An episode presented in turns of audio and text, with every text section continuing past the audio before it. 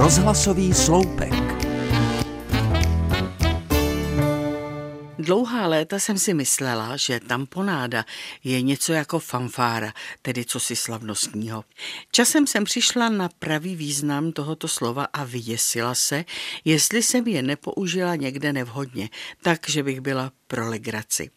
Novinář totiž občas zabrousí i do oborů, o kterých nic neví. Když je dost zkušený, neznámým pojmům se vyhne a doma vyhledá správné vysvětlení. Jen pro upřesnění, tamponáda je zdravý ohrožující stav kolem osrdečníku, tedy nic, co by si zasluhovalo nějaké fanfáry, a když, tak pouze ze sanitky. Zjistila jsem, že při používání cizích slov z oblasti medicíny si lidé počínají poměrně neuváženě.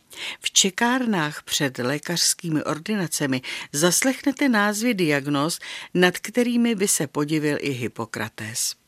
Když jakási paní vyprávěla v čekárně, že musela dělat kolečko vyšetření po doktorech a ještě ji čeká kinologie, mysleli jsme, že se její informace týkají jejího pejska.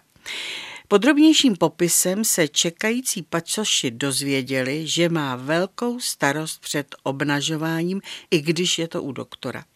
Takže teprve pak všem došlo, o jaký lékařský obor se pravděpodobně jedná. Používání slov ve vyprávění té paní bylo, jak vidíte, dost netradiční.